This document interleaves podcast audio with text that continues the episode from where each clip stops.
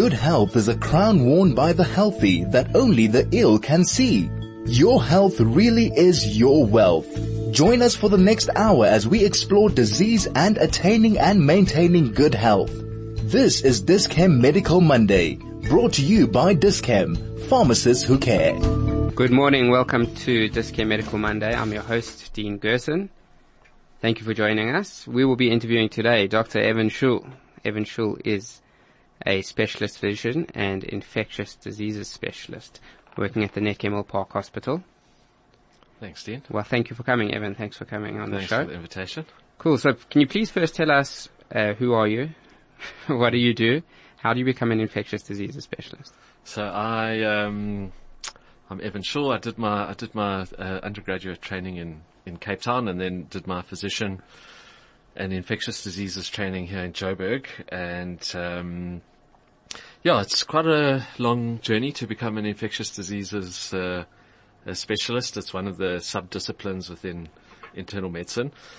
And it's a very exciting field. It's um, always moving, always changing, a lot of research, a lot of new developments, um, and also a lot of telephonic consults that uh, that come with that. And um, yeah, I'm based at uh, the Milpark Hospital, where we we get to see uh, a lot of people who are either flown in from other countries, a lot of people who come to the hospital having uh, traveled quite extensively, um, and those sorts of uh, infections fall within um, infection, uh, what an infectious diseases specialist would, would deal with. Can you give us an example of uh, some of the diseases you see? So, I think probably the most common thing I deal with uh, is not travel related, but it's HIV and uh, and TB uh, patients, um, which is also a very very exciting field. We can chat about that a bit later. Uh, the travel related things that I most commonly deal with are usually malaria related, uh, gastroenteritis, um, you know, any fevers that, that people bring back from having a great holiday somewhere tropical.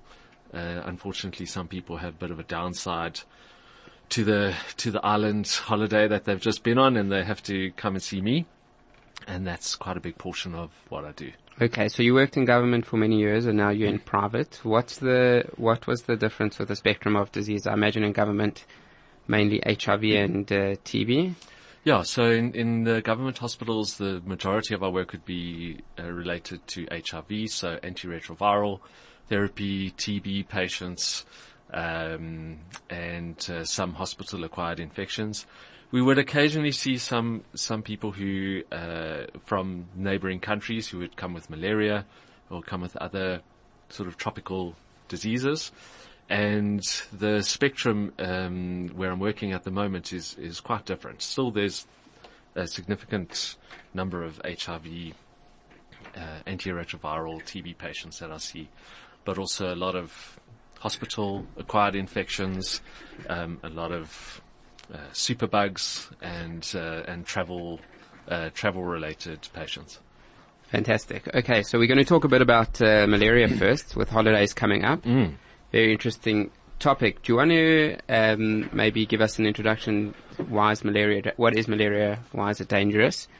And then we'll go into uh, prevention and treatment. So malaria is a, a parasitic uh, infection. It's transmitted by a particular mosquito, a mosquito that we have in uh, parts of South Africa, but uh, the, most of the infections that we see come from certain areas within South Africa, and it's a potentially very dangerous, can be a very severe um, infection with a number of different complications. Um, some people have a more uncomplicated form where it, um, a lot of people think that it's flu because they're just feeling a little bit feverish and they're just not feeling well. And if they go to their, their local doctor, they often sort of present the, the symptoms as, as flu type uh, symptoms and um, if it's uncomplicated, then then that can turn out to be malaria. In in my setting in the hospital I'm at, we uh, often see the more complicated uh, patients who require uh, admission. Um, the thing with, with malaria that's probably, um, the biggest thing with, with discussing is that it is, um, very preventable. And there are a number of prophylactic medications that can be taken and a lot of bite prevention, mosquito bite prevention strategies that, that one can use to, to avoid getting malaria in Okay. the first place. So, uh, first of all, why different areas? Why is it because there are different mosquitoes in different areas? Why specific areas? Why don't we get malaria from mosquito bites in Joburg? So the, for somebody to contract malaria, there has to be a, a pool of other infected people in the area that the mosquitoes um, bite and then transmit the malaria to the to the next person. So within the Johannesburg area, we don't have a pool of infected people. So, for example, uh, around the Kruger Park, um, in some of the northern uh, parts of the country, Limpopo, where there are more lush tropical areas where there are a lot more mosquitoes. That's usually the, the area that's most uh, uh, implicated in, in malaria transmission. Okay, so people are thinking about going on holiday to there. What I, I hear certain times of years, some are better than worse. Is that uh, is that true? Yeah, so there, there are a lot of there are a lot of myths and a lot of um, around Yeah. uh, malaria prophylaxis, where um, people are worried about taking it because they're worried it's going to mask the symptoms, and the doctors won't know what I've got if I come back because the the prophylaxis masks the symptoms. That is not necessarily true. There's also a lot of um, uh, there are a lot of stories about uh, the time of year or uh, the altitude or, you know, visiting a capital city in certain countries in sub-Saharan Africa. Um, generally, the recommendation is that if someone's traveling to a malaria area, regardless of the the time of year, um, to take malaria prophylaxis. So, for example, when uh, people are going on their summer holidays now, if they're going to the Kruger Park or they're going to Mpumalanga or Limpopo, Mozambique. Mozambique, yeah, to uh, the Bura Bahamas, as they're called, and then the, uh, um, the, the that's the radi- uh, the the rainy season in in that uh, in that area, and and with the rain comes the mosquitoes, and with mosquitoes comes malaria, and so we often advise for this, uh, especially for this time of year, that um, malaria prophylaxis is is non-negotiable. So um, those who are visiting the Kruger Park, um, even if it's just for a few days, we often um, advise people to take prophylaxis. Um, a lot of people are, go and visit the southern part of Mozambique. Um, uh, safaris in uh, Zimbabwe uh, also um, recom- we recommend malaria prophylaxis. Okay, we're going to take a quick ad break and then we'll get back onto what prophylaxis is. This is Medical Monday brought to you with compliments of Dis-Chem, pharmacists who care. Welcome back to Dis-Chem Medical Monday. I'm your host, Dr. Dean Gerson, and we've got with us infectious diseases specialist Dr. Evan Shoul, and we're talking malaria and all types of uh, tropical infectious diseases. If you've got a question for Dr. Shoul, please SMS us on 010140, sorry, SMS on 34519. You can call on 010-140-3020 or send a telegram on 061 895 1019. We're just talking about malaria prophylaxis, taking tablets to prevent getting malaria. We said there were a lot of myths about uh, taking malaria prophylaxis. Dr. Shoul, what about in July holidays when uh, malaria is low? Do the mosquitoes go to sleep? Do they, are they not active in uh, July? Do they also go on holiday? Maybe they go to uh, Cape Town when people go to No, people un- go to the Kruger Park. unfortunately, they um, they still stick around, maybe to a, a lesser degree. The the number of mosquitoes around that time are usually a lot lower than the sort of December holidays um, because of uh, it's the dry season. But we still we still recommend um, for people going into the the heart of the Kruger Park and uh, parts of Limpopo and Mpumalanga, um, we still recommend that um, people take malaria prophylaxis. Um, very often, the the feeling is, well, yes, the risk is low, and um, and that the the the risk of contracting malaria is, is a lot less during that time, and uh, very often people drop their guard and uh, don't consider uh, malaria as a possible diagnosis when somebody has visited the park during the winter season and come back with a with a fever or not not feeling well. Um, and very often, particularly for that time of year, people think it's flu, um, and they may very well be right. But it's it's also uh, always wise to check for malaria at that time. Okay, so what what uh, would you advise people to do going to malaria areas any time of year? So the the malaria uh, prophylaxis um, includes three main medications. Um, the there's doxycycline, um, uh, atovaquone proguanil, which is uh, otherwise known as Malanil, or Malarone is the is the trade name. There are Mozitech. m- there are generics like Mozitech, exactly, um, and then there's uh, probably one of the more infamous uh, but effective prophylactic agents, which is Lariam. Is that the one that gives you crazy dreams? That's the one that gives you crazy dreams, and it's taken once a week, which is gives you an idea of how potent it is. Okay, so why have we moved away from uh, doxycycline and Lariam? So each each medication has got its uh, has got its little uh, issues. So with doxycycline, it causes there's there are a lot of upper gastrointestinal effects that people can get in the first few days. Bit of nausea, bit of gastric irritation, has to be taken with a lot of water. Uh, we generally advise people not to lie down.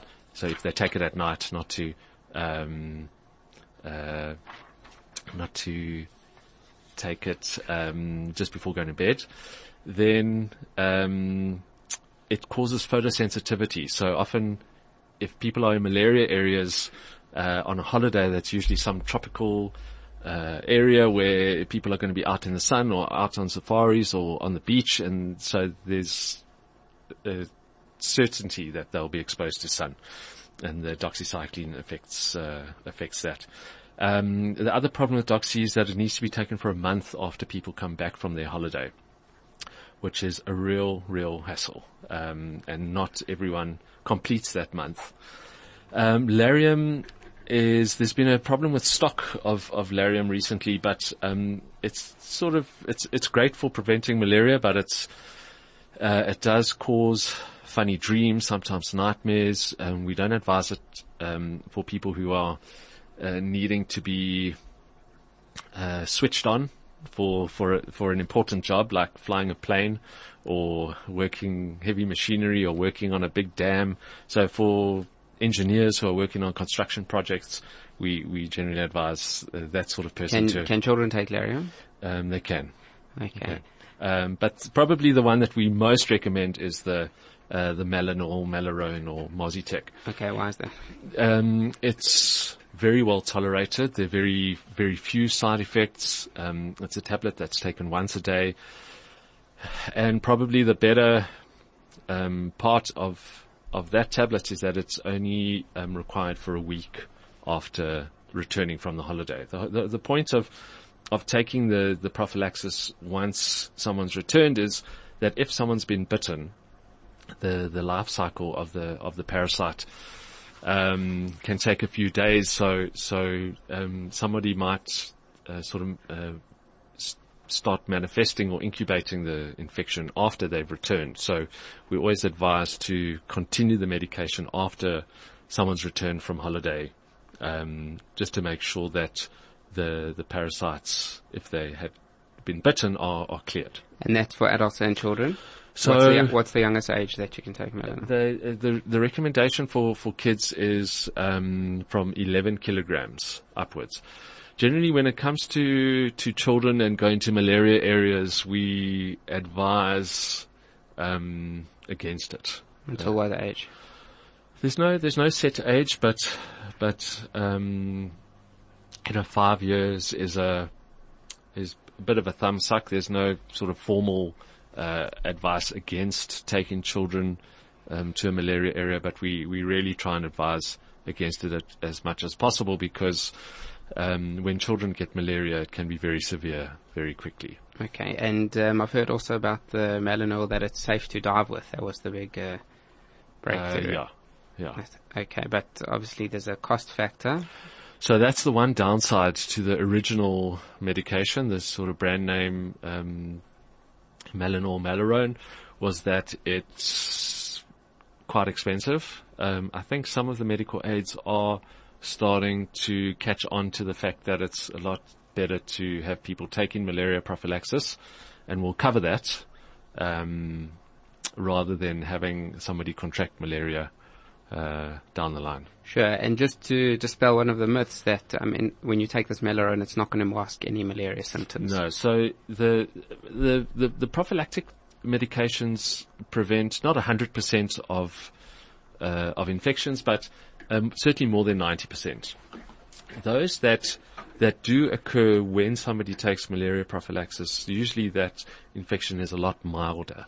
So a lot of the severe complications, some of the dreaded complications like cerebral malaria or kidney or liver dysfunction can be prevented um, with the prophylaxis. Okay, fantastic. So what physical, uh, is it called barrier prevention or what? Uh, Yeah, so the bite, the bite prevention, prevention. goes hand in hand with the uh, with the tablets. So uh, um, the malaria mosquitoes are traditionally those very irritating mosquitoes that bite at night, and um, they bite from dusk until dawn. So we advise wearing light-colored clothing, um, having uh, mosquito nets, either uh, over the windows or over the bed. Um, so bed nets uh, are an enormous help when uh, people are traveling to these areas. Um, there's uh, DEET, the sort of mosquito repellent, which can all, of, be used. all of them the same? No, there's varying uh, strengths and, and varying brands, but um, generally any travel store or any uh, a pharmacy would be able to advise on the on the strength. It can be used in kids um, from from two months upwards, um, but uh, best to um, sort of get advice on the on the brand. And how do those work? Do they not like the smell or it's poisonous? or- no, it's a, it acts as a as a repellent to the to the mosquito. Okay, perfect. We're going to take another quick ad break, and when we get back, we're going to be talking about some of the complications of malaria, and then move on to some other travel diseases. This is Medical Monday brought to you with compliments of Dis-Chem, pharmacists who care. Welcome back to Dis-Chem Medical Monday. This is Chai FM. I'm your host, Dr. Dean Gerson. If you want to get in touch with us, you can send us an SMS on 34519, a telegram 061 895 1019, or call the studio on 010-140-3020. Our guest is Dr. Evan Shoul. He's an infectious diseases specialist at Milpark Hospital. We're talking malaria and other travel illnesses. We have an uh, SMS, Dr. Shoul. It says, hi, good program, like the host. Having spent many years in Phalaborwa, there's a story about people from Mozambique that are immune from malaria, but carry the malaria virus. Well, we know it's not a virus, it's a parasite. And so infect people. Is this true an urban myth? Uh, That's from Benjamin. So are people, can people be get resistant uh, to malaria, that people who live there in that, in that area? So um, Phalaborwa is right in uh, the sort of hotspots of the South African transmission zone. It's right by the park, and and that area has um, always uh, got um, a risk throughout the year for, for malaria. So um, also the that area sees a lot of people who are coming across from Mozambique. Um, Mozambique is um, has an endemic malaria, so it's it's all over the country.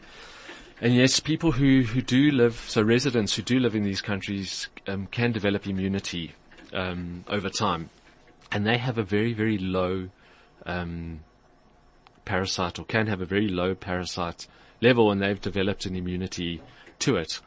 But then they serve as a potential um, reservoir for um, uh, for mosquitoes who, who bite them and then can transmit it to. So can they live? They live their whole lives with Yeah. the parasites living inside them. So they are a reservoir for people. So that's true. And um, what do these people do? Live in these malaria areas? Do they ca- take prophylaxis their whole lives, or they just spray every So- day? Or Yeah, it's a, it's a, it's a tricky one because there, there are a lot of people who, let's say for example, go and work on a six month project, um, in a, in an area. So there, there are, um, some who would take prophylaxis for that entire time.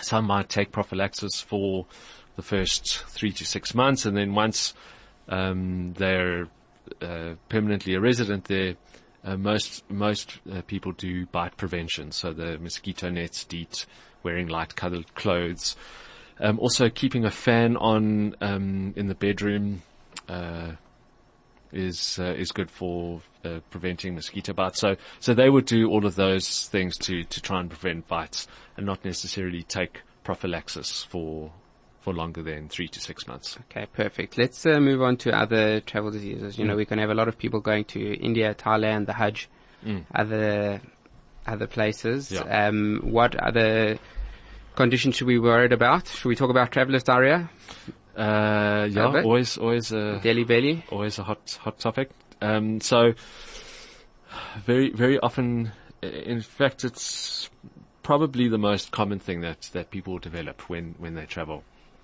Um, uh, we often let our let our guard down a little bit when we when we're traveling. We get a some people get a bit more adventurous with uh, with what they eat. Um, maybe um, for some of your kosher listeners, they um, I'd imagine are going to be protected from from that side of things. Sometimes we still got gastro from the Chabad house in Bangkok.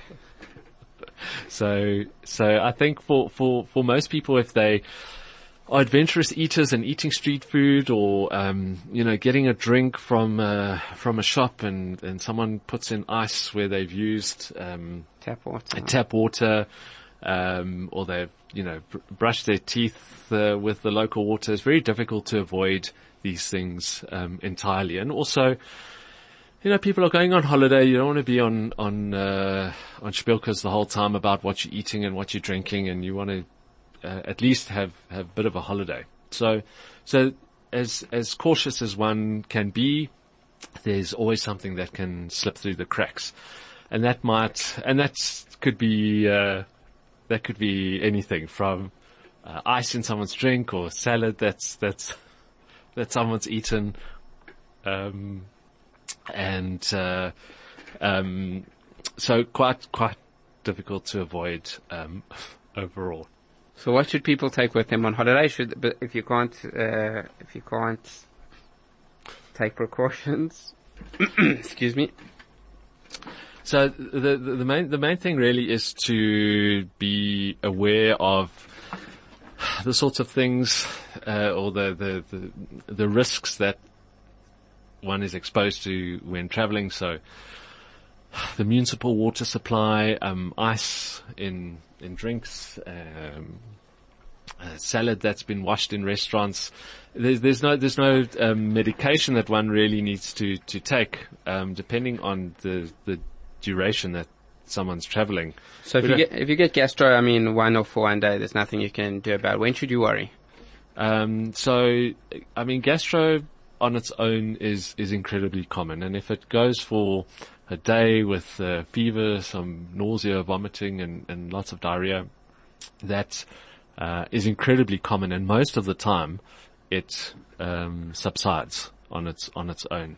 Uh, the main thing during that time is to stay hydrated, um, to keep up with the fluids, um, and not not every episode needs uh, antibiotics. There are a number of viral infections that that people can contract that um, resolve uh, spontaneously. But but uh, for some people who, let's say, are going for a long trip uh, to Southeast Asia or uh, on an overland trip through sub-Saharan Africa, where their access to healthcare might be a little bit limited, that's when we might advise uh, taking a, a sort of a precautionary uh, pack of of antibiotics. Um, Which which antibiotic would be the most useful? so generally, um, azithromycin, um, just a one uh, gram or just a stat dose of, of azithromycin or um, ciprofloxacin is usually sufficient. Okay, fantastic. And um, when, well, when should people worry if it's more than a few days? Um, yeah, it's, it's it's very variable. I think most most people within 24 hours should be should be feeling better. I think if it lasts longer than that, if there's um, a severe fever, uh, a lot of abdominal cramps, then maybe they should they should see try and see somebody nearby. Okay. And uh, what else? India and Thailand. Is there anything else we should be worried about? So those those areas are also um, they there are also a lot of uh, mosquitoes. There's also malaria and other concerning infections like like dengue, which is quite quite it's a virus, but it's it's uh, transmitted similar to malaria, uh, transmitted by mosquitoes, and also causes bad fevers and can cause people to be very sick, and that's very common in, uh, particularly in Southeast Asia, so Thailand, Vietnam. That, okay, that so area. are there any um, immunizations that people should take? Um, so not not for those. Um, so with malaria, there's just the prophylaxis. Um, the most uh, vaccine recommendations are either for the hepatitis viruses, so for A and B. Um, there is a typhoid vaccine that's recommended for people who are traveling long term or might be visiting very rural areas in those uh, in those parts of the world. Um, what about yellow fever? So yellow fever is usually um, something that is insisted upon from a from the government um, uh, point of view, and um, we we don't um, have yellow fever in in South Africa. Um, it is it is in uh, big portions of uh, sub-Saharan Africa and um, South America, but there there isn't in uh, in Southeast Asia. So. Generally, when it comes to yellow fever recommendations, um, I always advise people to check or, or I check the, the country that they're visiting because each place has got a very different um, stipulation about um, yellow fever how vaccine. Do you, how do you get, what actually is yellow fever and how do you get it? So it's a, it's a viral, um, it's a viral infection, also transmitted by, by a mosquito.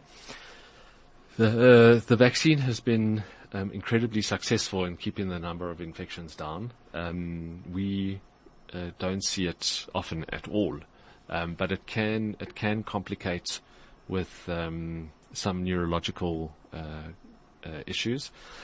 But um, there, there's been a massive uh, effort to ensure that that people who are traveling to or coming from yellow fever um, endemic areas are, are all uh, vaccinated, and and there, there are a lot of countries that have as their entry requirement you've got to come with the certificate, otherwise you get put in a room in the airport. You get uh, sent back. Uh, no, I think they either um, come and uh, give the vaccine yeah, yeah. in the in the in the airport, or um, you get to see someone and a. I'm not sure. I think a waiver might be able to be written. Okay, so why why is there so much fuss about uh, yellow fever and not malaria? Um, so I think that the, the main the main difference is that yellow fever is essentially vaccine preventable. Um, and has uh, anyone invented a vaccine for malaria? So there are uh, a lot of attempts that have been made um, for malaria vaccine. Um, at the moment, the malaria vaccine is not um, efficacious enough, so it doesn't prevent enough infections for it to be um, rolled out. They they are uh, working on a number of different options, um, mostly aimed at um, children in um, in sub-Saharan Africa and, and Southeast Asia, um, where um, kids will be uh, vaccinated with a with a trial vaccine, but uh, and then they follow them up to to see what happens with them. But still, the level of protection for that vaccine is not yet good enough for it to be um, totally rolled out. Okay. But they're working on it. Okay, fantastic. All right. So you said that at your hospital you see uh, other fevers and that for people coming in from, from Africa. When would people consider coming to see you? So, um, w- with anyone who's who's travelled um, and who has a fever, there's always an enormous range of things that people may have. So, it could be something as as simple as upper respiratory tract infection or a bladder infection, and a lot of people that that come to see me have already been to their local doctor or been to their GP who um, has done a few tests, tried uh, an antibiotic, and and and if it hasn't worked, then then generally I get uh, consulted. Um, if there's any complication of of something that somebody's contracted, so complication of malaria or um, I see a lot of bilharzia that that people Oh, have uh, that that people have contracted. Can from. we stop stop you right there to tell us about uh, a little bit on, on bilharzia? Always uh, got told by my mother not to swim in rivers. Yeah, so so South Africa has is endemic with with bilharzia. We we have it in um, a lot of our a lot of our rivers and our dams and our lakes. During my community service in the Transkei, I often got to see um, a lot of young kids who had been swimming in the rivers and and contracted um, the the bladder form of of bilharzia. Um, And is the is the parasite the Yeah. Schistosoma hematobia? Yeah. Yeah. So that's, so there, there's, there's two forms. There's, there's a form that affects the bladder and a form that affects the, the liver. And in South Africa, we, we have both. Um, they're both very easily treatable with an antiparasitic drug. And, um, the, the probably the, the most tricky part of bilharzia is that the testing and the, the diagnostic tests for it are are not great. Um, they can sometimes be uh, inaccurate. They they don't um, always confirm uh, the acute phase of the infection. And as South Africans, a lot of us have been exposed over the years to to something like uh, bilharzia from uh, swimming in the Vaal Dam or swimming in the river at, at uh, during a camp at school. Is it is it a myth that you can only get it from stagnant water, or is it in any? no, it's it's uh, maybe it's there's a higher um, sort of burden in, in stagnant water, but but definitely even um, rivers, uh, lakes, dams um, will have it as well. Okay, so what what symptoms will people have if they have uh, bilharzia? So uh, very often people will have um, fevers, uh, fatigue. There can be um, blood in the urine. Some people have an itchy rash from where the parasite enters the enters the skin, but that's usually quite quite early on. Um, And the the liver form? um, also similar. It can be um, can be some abdominal pain. that People can have. There's a there's a very wide range of, of symptoms. Okay, and what uh, generally you go to your doctor? Do you say, what do you do? Send off urine, take blood tests? So there's there's a lot of different tests. The the, the main way to to confirm for to confirm it is to actually see the the eggs in the in the urine or the stool, but it's very very um, inaccurate. Uh, we don't often uh, confirm the diagnosis with that. Um, there are some antibody tests, so some serology tests that are done where um, they give an idea of the person's exposure to the parasite. Um, but the test is um, riddled with um, with problems. Um, very often, one of the the antibodies flags positive if someone's even been exposed from many many years ago, and that can um, some some will interpret that as a positive result, and they'll get treated for bilharzia. what but what treatment do you give? What's the general? so the the main treatment that's given is uh, called praziquantel. Um, the drug's name is Biltricide, and um, it's given according to weight. It's a it's um, a once-off dose. Usually we split it into two, just to make it a bit more tolerable. And Wow, what what are the side effects? Uh, a lot of people get um, a lot of upper GI um, side effects, and they feel really awful on the on the day that they take the the treatment. okay. Um, Upper GI, you mean nausea, vomiting? yeah, nausea, vomiting, feeling a bit of a tummy cramp, um, and uh, feeling quite tired. But it usually only lasts a day or two, and after that they bounce back. Okay, fantastic. All right, now um, you said in government you worked a lot with uh, TB and HIV. Why don't uh, doctors get uh, TB working in the hospital with patients with TB? a lot of doctors do. A lot of doctors do. It's it's an enormously common problem that I see in not only doctors, all healthcare workers. So uh, anyone who's working in a hospital environment, in any ward, in any unit, in any facility, uh, the risk exists. So um, nurses, OTs, physios, speech and hearing, uh, nursing, uh, uh, theatre nurses, uh, everyone's at risk. And, and healthcare workers have a much, much higher incidence of, Why is it so prevalent? Um, Is it related to HIV or is it, I think that's a part of it. Um, you know, it is. They say it's a disease of poverty, of overcrowding. Um, South Africa obviously has a problem with both. Um, we have an enormously, we have historically had an enormously high uh, burden of, of TB going back centuries, going back, um, you know, many, many years. Uh, some of the original TB research was done on uh, miners in, in the Johannesburg area in the sort of late 1800s, uh, late 1800s, and so so we've got a very long history of of TB. Um, it's also very difficult to control because the treatment is long. Uh, it's not easy to diagnose. Um, people are often diagnosed late uh, once they've had the infection for possibly a number of weeks or a number of months and spread it. Um, to close contacts. So it spreads very easily and that's probably one of the reasons why we haven't via, managed. via coughing? Yeah, it's coughing, uh, it's, it's, the, the particles get coughed into the air.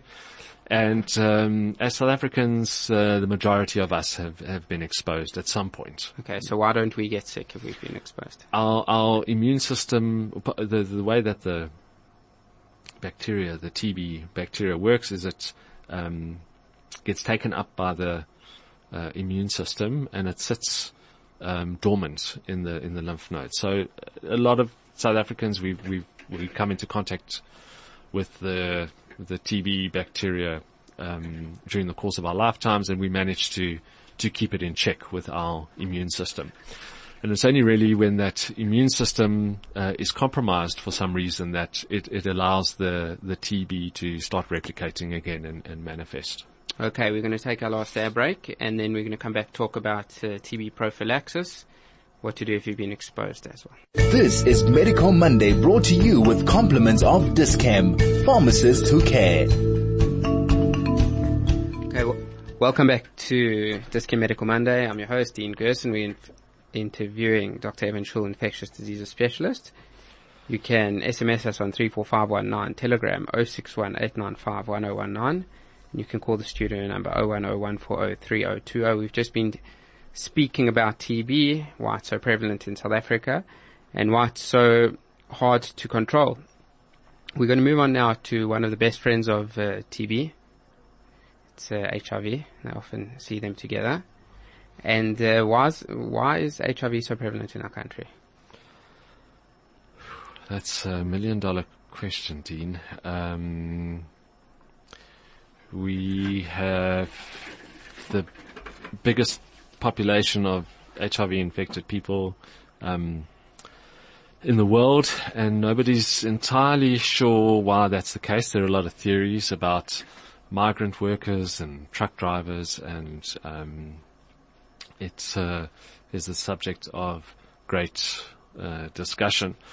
The the bottom line is that our, our um, level of our incidence and our, our, our prevalence have um, generally been going up over the years, and they have some somewhat stabilized uh, recently, with more and more people being on on treatment. Um, but um, yeah, I think the short answer is that nobody's really quite sure why South Africa, particularly, is is affected so so badly. Okay, so there's a lot of uh, publicity and media and uh, concerts and fundraisers for HIV/AIDS. Um, are we winning the fight? Uh, I would say yes. I'd say it's still ongoing. So the the medication is incredible. It works amazingly well. It's become a lot easier to treat. It's become a lot uh, a lot less complicated. We are treating more and more people without the devastating um, side effects of treatment and complications of the virus itself that that we were seeing maybe 15, uh, 20 years ago. There are an incredible number of new developments uh, in terms of the regimens that people are taking. Um, vaccine research is is very very hot, and um, and for the first time the, over the last few years, there've been reports of people who have been cured, but um, uh, they they've they they achieved cure through uh, a very uh, complicated process of uh, bone marrow transplants for other indications, so for leukemia, and they just happened to be transplanted with a, a form of marrow that doesn't um, allow the uh, virus to enter the cell. So it at least showed that uh, the potential for cure uh, exists, which is something that not a lot of people thought was was possible. Okay, so maybe previously in the 80s or early 90s, you know, people thought of HIV as a death sentence. Mm.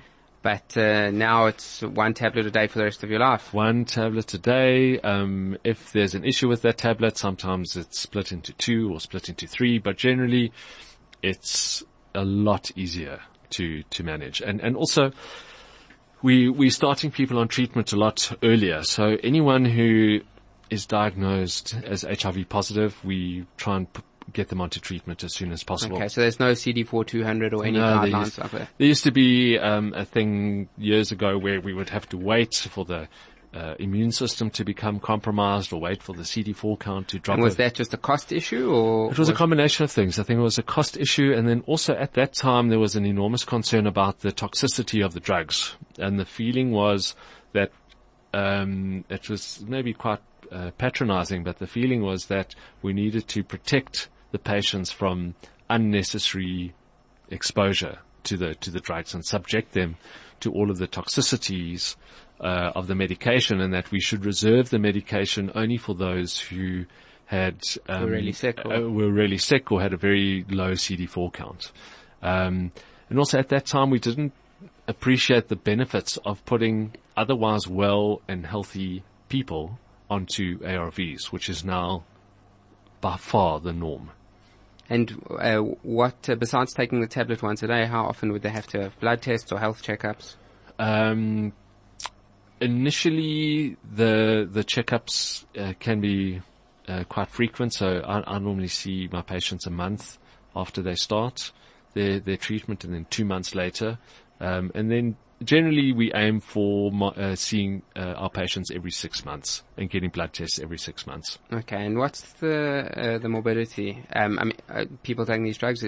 I've heard I heard an interesting statistic the other day. I don't know if it's true that uh, the life expectancy for a person on H- uh, uncomplicated HIV on antiretrovirals is longer than that for a person with diabetes. Yeah, so the the when research is done on the life expectancy in these patients, the probably the main determinant is that these are people who are seeing a, their doctor regularly, and as a result, other things um, become part of the consultation. So checking blood pressures, checking uh, sugar, checking um, cardiac status, because once somebody is virologically suppressed on their ARVs, you know, the HIV becomes less and less of an issue, and the focus shifts towards the um, non-infectious issues like metabolic or blood pressure related issues. So these are these are patients who are seeing their doctor anyway because they they're on ARVs and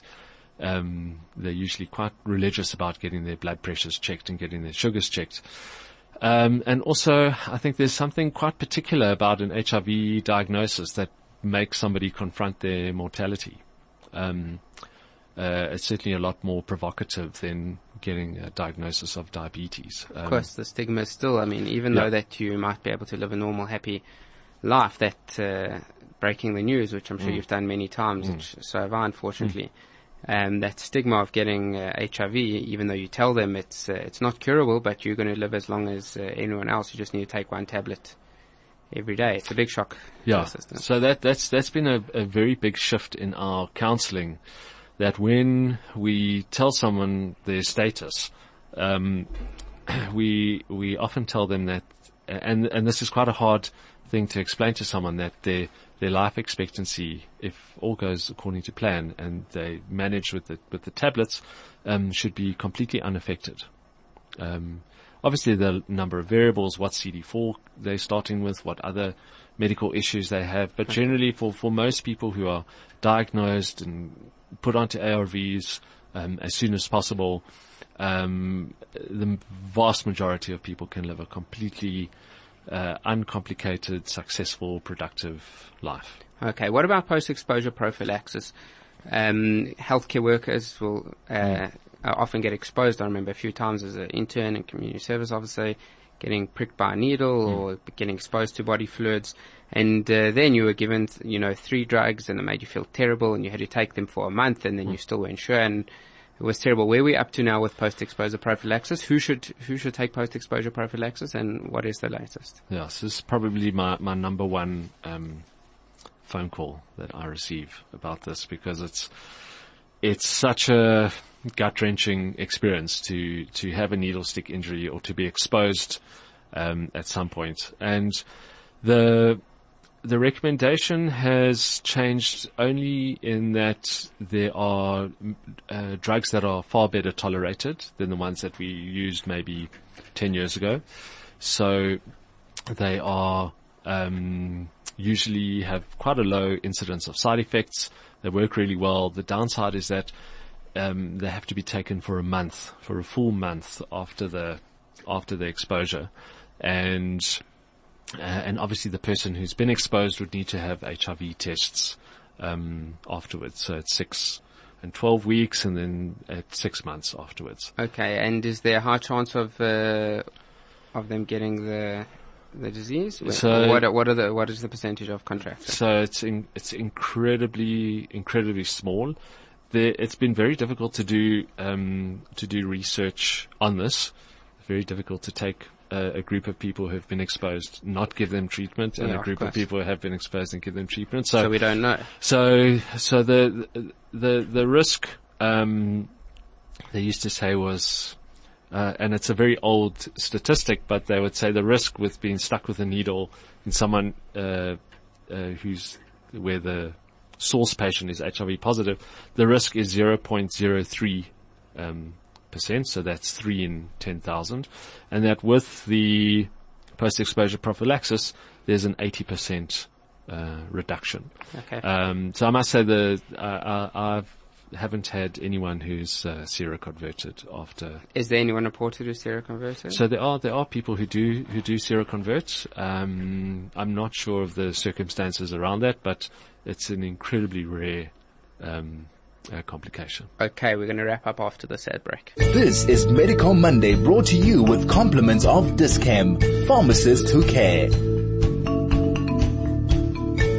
Welcome back to our last few minutes of Dis-Chem Medical Monday. We've had the pleasure of hosting Dr. Evan Shoul, infectious diseases specialist. We've been talking malaria, TB, HIV, uh, traveling illnesses, and uh, we're just ending up on uh, HIV post-exposure prophylaxis uh, people unfortunately getting exposed to HIV, taking a tablet for a month, and um, the chances are very, very small of uh, getting HIV, uh, thank God.